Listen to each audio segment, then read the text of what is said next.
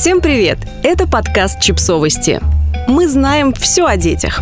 Действия, которые не помогут успокоить плачущего младенца – Читательница Нэн Анастасия совсем недавно обзавелась младенцем, и вместе с ним в ее жизни появились они, люди, которым не дает покоя плач ребенка. Поскольку это уже мой второй заход в материнство, старшему 8 лет, меня эти люди не обижают, а удивляют, признается Анастасия. Это шуточная инструкция специально для людей, которые слишком обеспокоены младенческим криком. С разрешения Анастасии делимся этой инструкцией с вами если рядом плачет младенец. Пошаговая инструкция для неравнодушных граждан.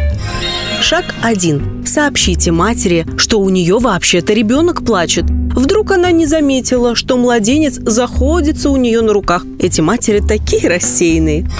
Шаг 2. Внесите конструктивное предложение, лучше несколько. Например, умыть святой водой, покрестить, протереть подолом, отвести к бабке – дать соску или леща. Желательно все сразу и прямо сейчас. Шаг 3. Перейдите от слов к делу. Заберите младенца у матери, ведь вы точно сможете его успокоить. Трясите! Представьте, что вы на конкурсе барменов, а в этом ребенке ваша победная Маргарита.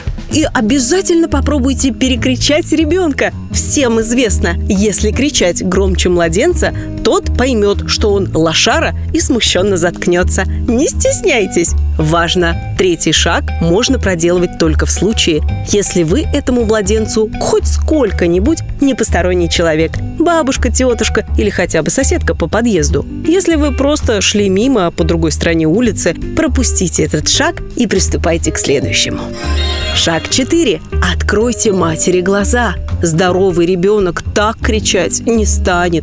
Это точно неврология. Или ВЧД, чтобы не значили эти буквы. Нужно показать врачу. Ну и покрестить, конечно.